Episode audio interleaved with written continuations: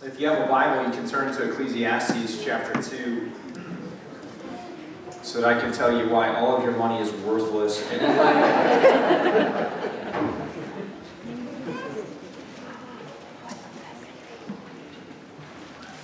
um, we're going to be in, in this book together for, for a good number of weeks this fall. Next week, uh, I won't be here. I'll be uh, preaching for Camp Ridgecrest Family Camp, uh, which is super fun and terrifying. So if you uh, think about it, you pray for me. I talk five times, about eight minutes a pop, uh, for a crowd ranging from 3 to 63. And uh, if I talk one minute longer, they will kill me. Um, so it's a lot of fun, other than the terror that I feel every time I go up. So uh, next week, uh, we're going to have Rachel Toon here preaching. She's the chaplain at Montreat College and uh, teaching elder in our denomination, Evangelical Presbyterian Church. She is way smarter than me uh, and a fantastic preacher. She's gonna she's gonna bring the gospel. Uh, she was upset when I told her she had to read the book of Ecclesiastes. But she's asked me to preach so many times and given me like the worst chapter of whatever series they were doing. So Rachel, I hope you hear this, and I'm laughing at you. Um, uh, I, I, forgot to do this last week. I tried to remember to do this before series. Uh, I um, I teach normally. I teach college classes uh, in my own educational studies. Uh, citing the sources is really important to me, and I don't get to just like have footnotes running throughout what, I'm, what I'm saying. I try to make sure I tell you every time when I'm using other people's stuff, and, and I generally do. But I want you to know where I'm uh, getting some of my information. If you ever want to look up too, you can do that yourself. Uh, so I've got a commentary here from Craig Bartholomew, which is great, and then books uh, from David Gibson, Philip Ryken, Zach S. Wine, and Derek Kidner. Um, four little or smaller books on the book of Ecclesiastes.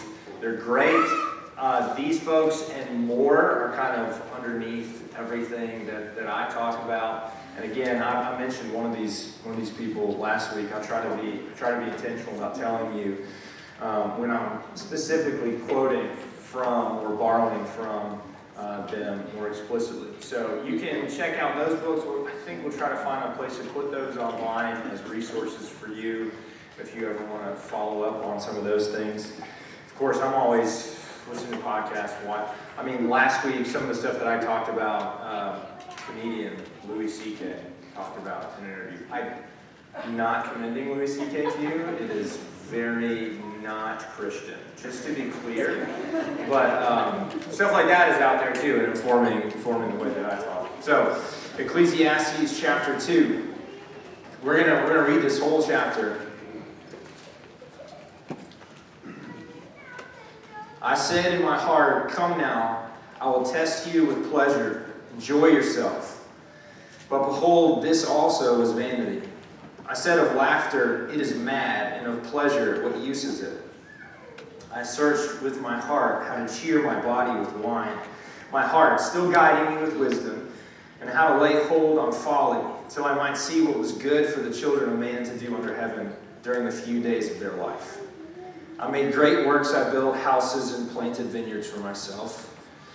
I made myself gardens and parks and planted in them all kinds of fruit trees. I made myself pools from which to water the forest of growing trees. I bought male and female slaves and had slaves who were born in my house. I had also great possessions of herds and flocks, more than any who had been before me in Jerusalem. I also gathered for myself silver and gold and the treasure of kings and provinces. I got singers, both men and women, and many concubines, the delight of the sons of men. So I became great and surpassed all who were before me in Jerusalem.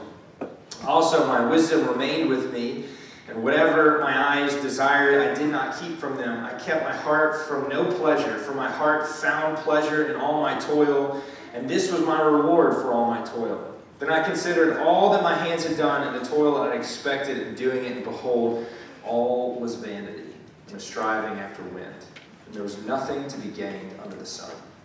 So I turned to consider wisdom and madness and folly, for what can a man do who comes after the king?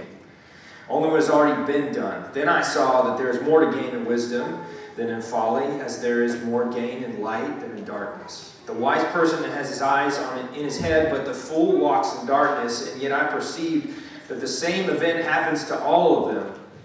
Then I said in my heart, What happens to the fool will happen to me also. Why then have I been so very wise?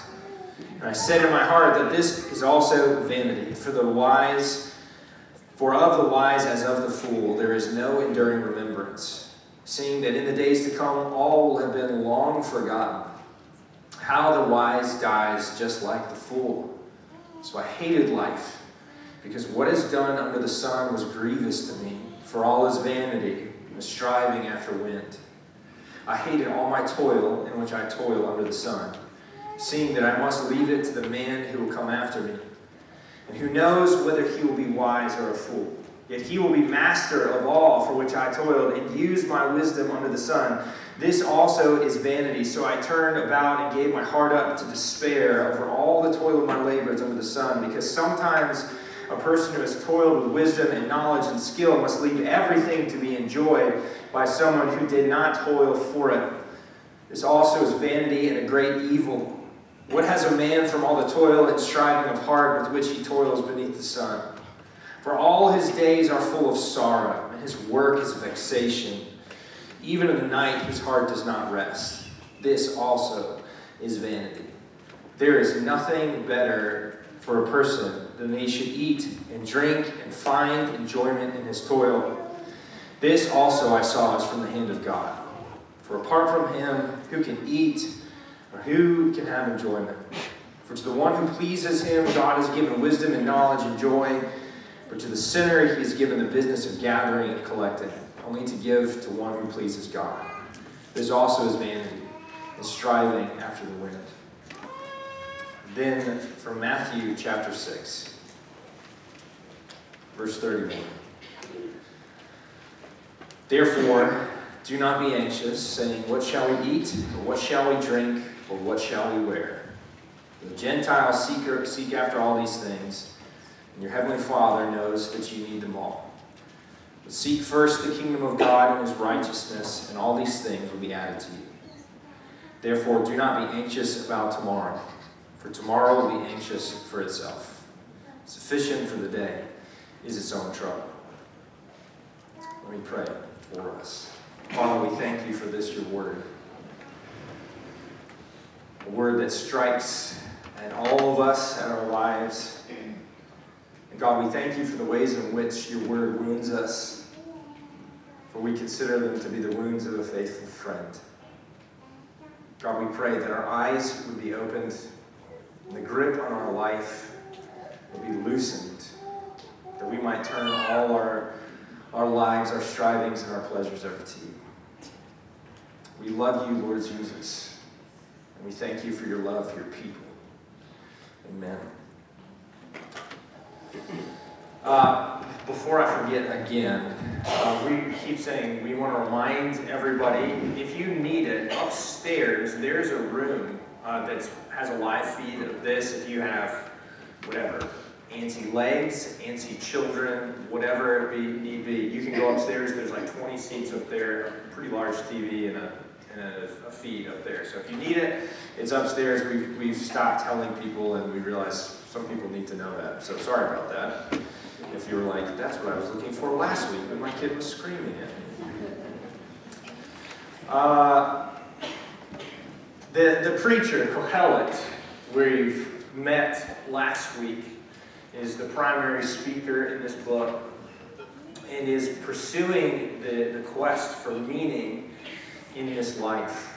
And the whole discussion is being framed at the beginning by the realization, the reality, the truth that we're all going to die uh, and we're all going to be forgotten. That we're going to live a life that we fill with all kinds of things, wisdom or folly. And if you go further, far enough away from a point in history, everybody is just going to forget about whatever it is you did. So, what is really the point? And from that point of introduction, Kohelet then is, is going to start this kind of examination. Okay, what, what possible ways can we maybe escape the logic of this universal end? How can we get away from the truth of our own death and find some meaning somewhere? And here he's going to examine two areas of life that we as Americans uh, find central to who we are the pursuit of pleasure and the fulfillment we find in work. So Kohelet uh, says, okay, step one, let's have fun. Let's see how having fun works in helping me to find meaning. And so he says, I drank a lot. He drank a lot of wine on purpose. You can hear him in the text saying, But I didn't give up wisdom. Now, how he sort of managed that differentiation, I don't particularly know. I'm sort of skeptical, but he pursued a life of pleasure in, in drink, in feasting, and, and then he says the list grows from there. Fine possessions, a nice place to live. He, because he's presented as a kind of a philosopher king, he is able to acquire for himself slaves and to build large projects. And he says, All of that stuff I pursued, and it did not work. It was vanity. It was, like we talked about last time, this word vanity in our text. It, it's referring to breath. It's just vapor. It's, it's there like the fog you see in front of your face in a cool morning, and then it's gone.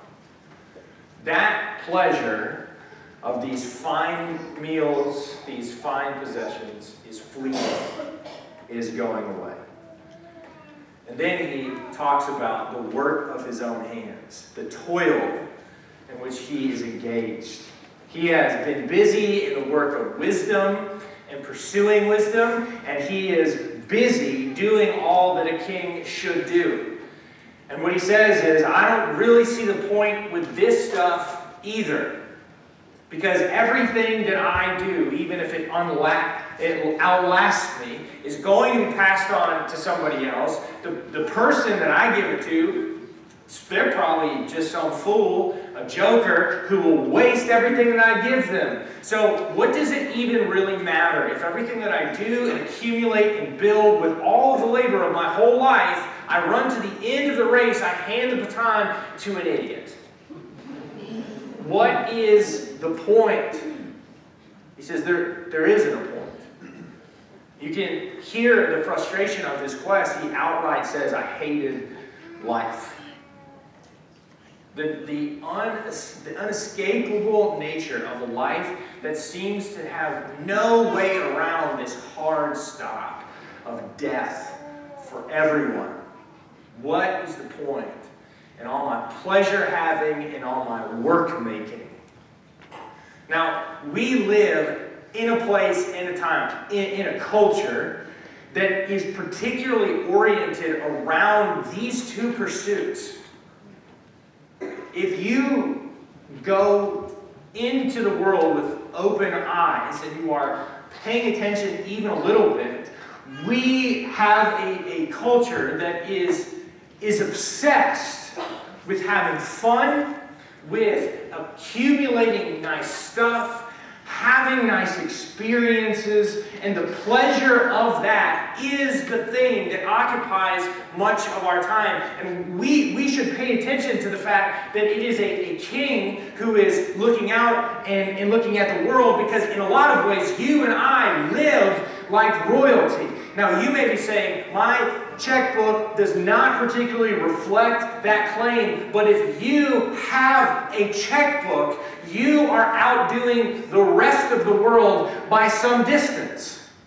You and I have the leisure to actually try to have nice things like comforts and trips and experiences and all this stuff. And much of the rest of the world is saying, I hope I eat for the rest of the week at least once a day would be great.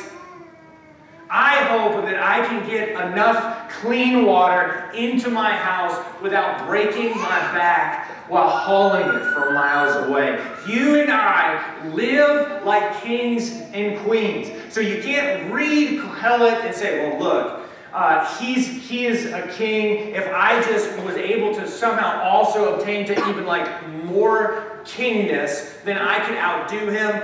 The point is, he has everything at his disposal and he cannot please himself enough. And we see this reflected in the world that we live in. We live in a culture that is oriented around the pursuit and the protection of personal pleasure above everything else. In fact, we meditate on this life principle all the time. The vast majority of people in this room, in this valley, will spend every moment of boredom looking at some device or piece of entertainment that is going to have you meditating on pleasures that you do not have. The entirety of social media is built upon showing us nonstop ad infinitum things that we do not have that we might crave those things. There is a reason why those venues are so powerful. And this is not a young person problem. The, the data is pretty clear that anybody and everyone can and does get sucked into a current that is social media. That if you engage in this at all, there are machines constructed by brilliant people, primarily around the principle of what will make you the most unhappy. We will show you that thing over and over and over again. You think you are seeing what makes you happy, but the truth is, it's the unhappiness that brings you back again and again. All of Instagram is a gallery of the pleasures of people's life. There are no boring photos in Instagram. I know that people do the hashtag real life and they just try to show you an empty room sometime, but that's like once. The next, next picture is a picture of a fantastic meal. Nobody takes the picture of the barely assembled children's meal with, you know, what you had around the house for dinner, and then the mediocre bowl of cereal the next day, and then the drive to work with some level of traffic the next moment. It's never the boringness of people's life that people are putting on display, it is the peaks, it is the pleasures that people constantly to the world and it makes you and I who sit there and watch this stream of information and photos say, this is what life is, which is a lie. It is a lie. Nobody lives a life of uninterrupted pleasure that does not exist anywhere for anyone ever. And yet we spend hours and hours and hours of our own attention contributing to somebody else's profit so that we can meditate on the dissatisfaction of our lives.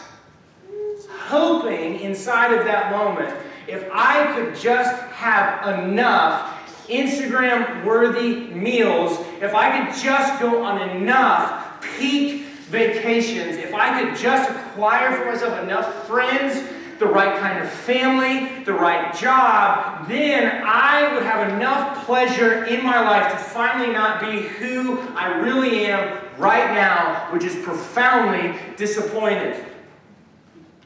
We willingly contribute to this life all the time, and then we access, give access to those things to our small children with undeveloped brains, and we step back and we say, I can't believe that all the kids are so anxious and depressed. Anxiety and depression are what that thing is meant to make. Of course, a tiny brain, an undeveloped child is profoundly damaged by that. It is the damage that we are all collectively experiencing as we expend the energies of our heart longing for pleasures unending. Your life and mine in Kohelet's is a testimony to the truth. That life does not exist. And if you could leverage all the wealth of a kingdom for only your own personal pleasure, you would still wind up in the same place as this philosopher king. It is all a breath, flying away into nothingness. What is the point? And so many of us have experienced this and have twinned this pursuit of pleasure and comfort, nice things, nice experiences, nice people, and we have twinned it with the pursuit of vocation.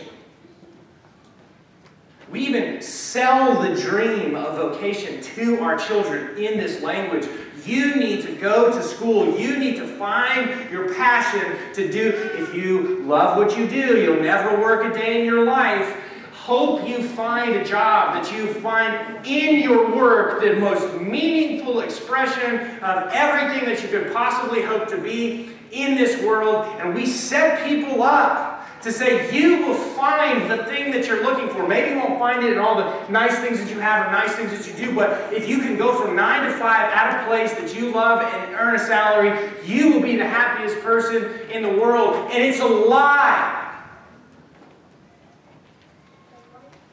Not only is it a lie, but we incapacitated numbers of people, generations that have come after, who believe that they have right to be depressed and, and hopeless because they have to go earn a paycheck at a job that is not their particular passion.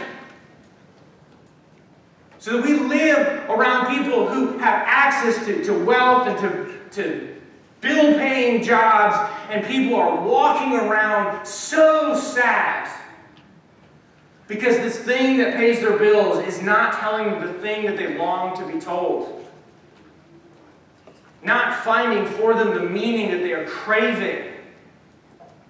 And you people who, who have a job like I do, that I love, that is in line with my passion, in my training, in my experience, you and I find that if you work hard enough and you work well enough and enough people pat you on the back and you find excitement and fulfillment in the task of your job, if you just work more, you can have more of that experience. So you just ultimately end up in a perpetual motion of working. Because you trade with your job this sense of fulfillment, this sense of validation of who you are, and in it itself a drug. It is an addictive thing. So you plug yourself into that work day after day, hour after hour, without rest and you proclaim yourself the whole time, I am profoundly happy. Because this job is doing for me the thing that I wanted to do. I am meaningful, I am valid, I am fulfilled because of the quantity and the quality of my work. And you and I need especially to hear Kohelet say, all of your work is going away. You are building nothing is going to be wiped away by the sands of time. So, what really are you doing? What is the toil of your hands for? We human beings are oriented this way to find real good and to enslave ourselves into the pursuit of those things. And, the real scary thing is, I wish I could say deep down everybody knows this life is unsatisfactory and unfulfilling, but there are a great many people, probably many of whom are in this room, who are saying, I'm actually great. Thank you. I, am the whole pleasures and comforts of this world thing, that's kind of working out for me. I am having an Instagram worthy life, not all the time, but enough. I do have a great job that I find fulfilling, and I'm, I'm pretty happy working 70, 80, 90 hours of work ad infinitum for the rest of my life. That sounds great to me, actually. I feel no gnawing hunger in the center of my soul, nothing like that. This is working for me. That is not a sign that you are okay. It is a sign that you are deeply, deeply messed up. I'm not saying that judgmentally, I'm saying as one of the messed up ones. At some point, if you build your whole life around these pleasures, the pursuit of pleasure and comfort, the pursuit of work as a means to validate who you are, at some point it will collapse.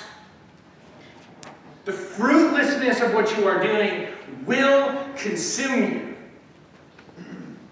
I will, I will never forget watching the interview with Tom Brady after like Super Bowl number three or four, halfway to whatever he is at now.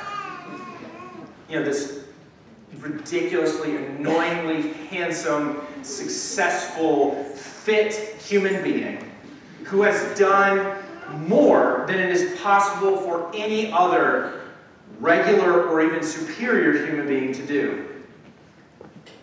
After winning another Super Bowl, saying to the interviewer, I can't help but wonder if this is all there is. And this insatiable need drives him to pursue Super Bowl 4, 5, 6, 7.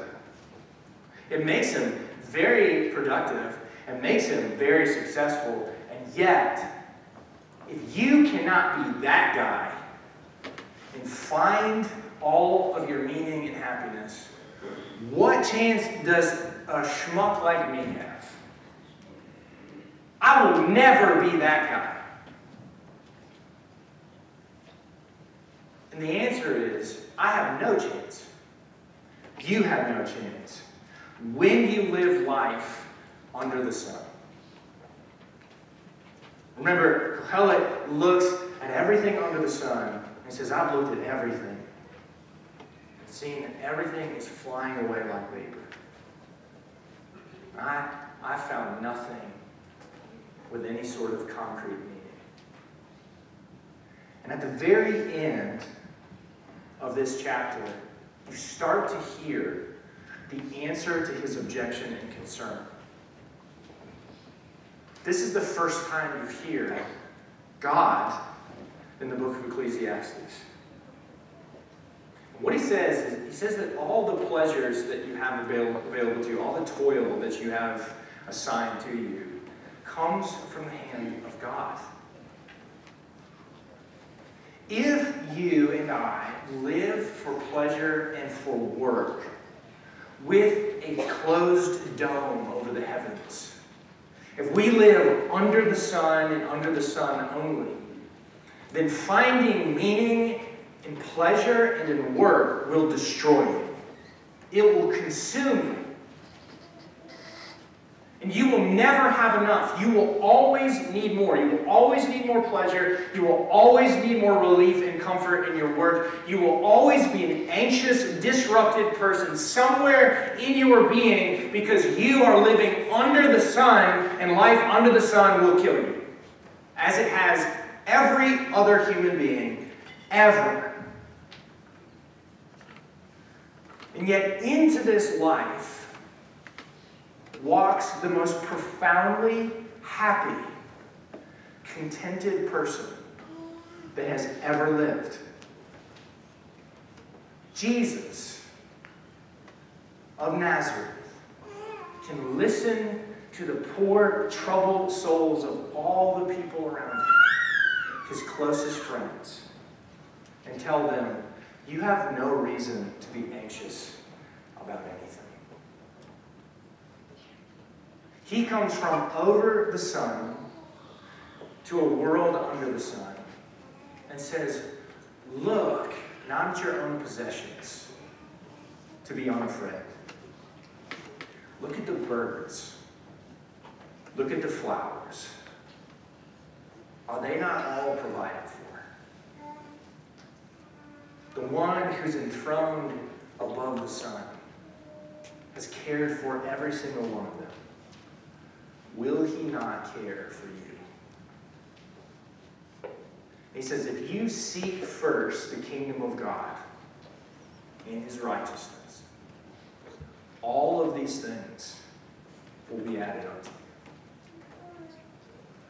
you. When things are turned right side up, the pleasures of this world are allowed to be what they are. Gifts. A nice glass of wine, a time with your friends, good possessions, building beautiful things, work well done. These things are meant to be to you and me. Gifts so that you and I would receive them and know that you are loved by the God who made all things. And when you can receive those simple and good pleasures of this life and hear that word from Him, you are not bound to those things that you and I naturally need, make, to give us all the meaning that we crave. Those gifts cannot do that thing.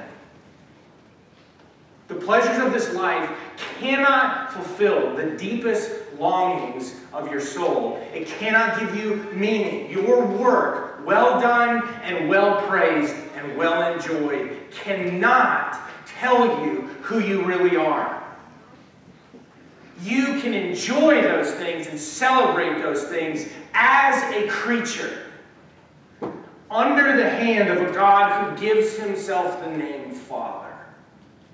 So that you might know that you are his, made for him, and to be in relationship with him. And when things are in that right order, suddenly the world is filled with pleasures.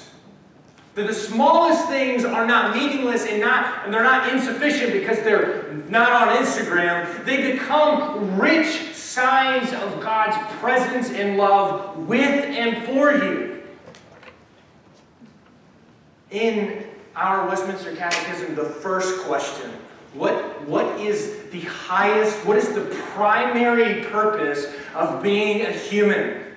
And the answer is that we were made to glorify God and enjoy Him fully forever. That is what humanity was made for. And when we are operating under that umbrella, when we are oriented rightly towards the God who made everything over and under the sun, and we are seeing Him through who He really is, reflecting that character into the world, we are made for enjoyment. We were made for pleasure. It is just not the pleasure that you can purchase from any vendor.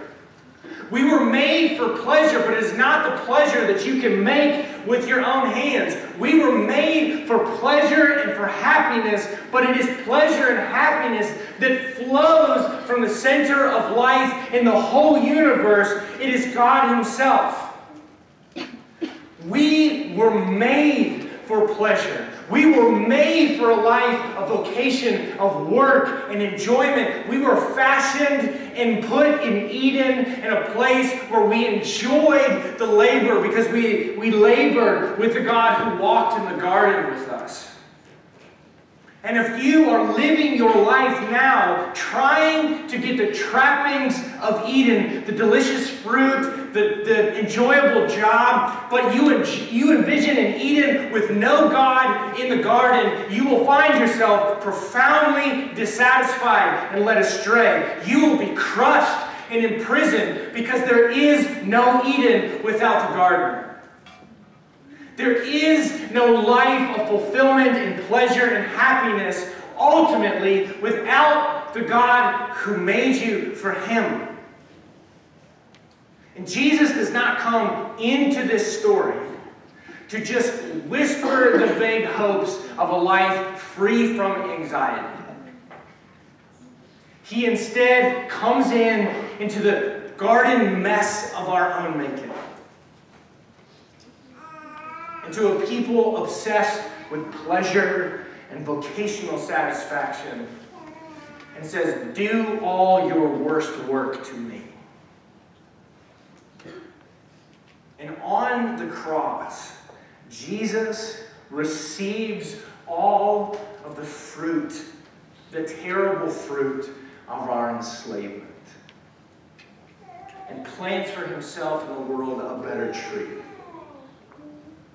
A tree that has sufficient fruit and pleasure forever. Because he triumphs in his own death and resurrection over the very thing that would rip the hope from our chests. If you are here today and you are realizing you're a Christian, you come to church, whatever, you believe the right things, but you are living a life that is in discipleship to the ways and systems of this world, that you are being dictated and driven by this pursuit of pleasure and this quest in your work to fill yourself with the meaning that you long for, and you realize that very subtly and slowly you've been pursuing an alternate ends God has been gracious to you today and has come to you and said, You were not made for this. This will never make you happy. It will never work. Leave it aside and come to me. And if you if you are racked by shame and by guilt by that, how me of all people, I'm a Christian, I should know better. My friend, you were always this kind of person. You were always the kind of person that God, that you forget God and choose things to substitute for Him. He's always known that about you. You've not surprised You may surprise yourself, but you've not surprised Him. And you, He loves. Right now. So when you repent, you are coming home to a Father who delights to accept you. And if you are here today and you are saying, I've never done this Christian thing, I've never done this Jesus thing, I, I have lived my life in pursuit of pleasure, in pursuit of vocational fulfillment, and I've done it entirely apart from any idea of a God who looks like this. Then today, this God has presented himself to you. That you would be delivered that you would be rescued out of what will surely kill you. You are being told the end from the beginning. This way lies death. Do not go that way any longer, but instead come home. You and I may long for an Eden, Eden that we seek to find in many places. But God has a place even better for his people. It is not only in the cool of the night that God intends to visit with his people, but one day to live face to face with them at all times. So that there is no need for sun or moon any longer, but that all might live in the light of his face. What God has for you is the deep happiness of living with Him. Leave aside your quest forever. Instead, be received by Him and held, so that you may finally, finally have your rest. Let me pray for us. Father, we thank you for your persistent love.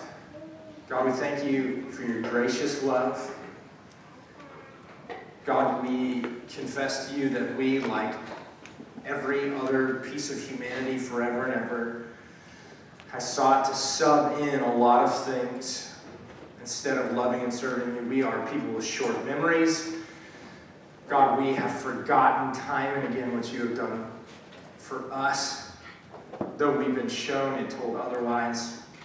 We seek to prove this out all the time. Our hearts have wandered. As we sung already today, we are prone to wander. And yet here you are. Father, I pray that you would help those of us who realize that we have departed onto our own way and path, searching and making meaning elsewhere. And God, we have we've done that at times with your name on our head. Some of us with never having loved and trusted you. This very human thing of searching for happiness, pleasure, meaning anywhere but you. God, I pray that you would move in our hearts, that by your Holy Spirit you would convict us of what this is, which is sin, and that we would, instead of digging deeper into our sin, God, let us turn and find our great joy in you. Father, open our eyes, open our hands, that we might see and receive all that you've done. We thank you for your love, your mercy, and your faithfulness. That life is not confined to this world under the sun, but is instead filled with the hope of your own life. We thank you for this. In Jesus' name, amen.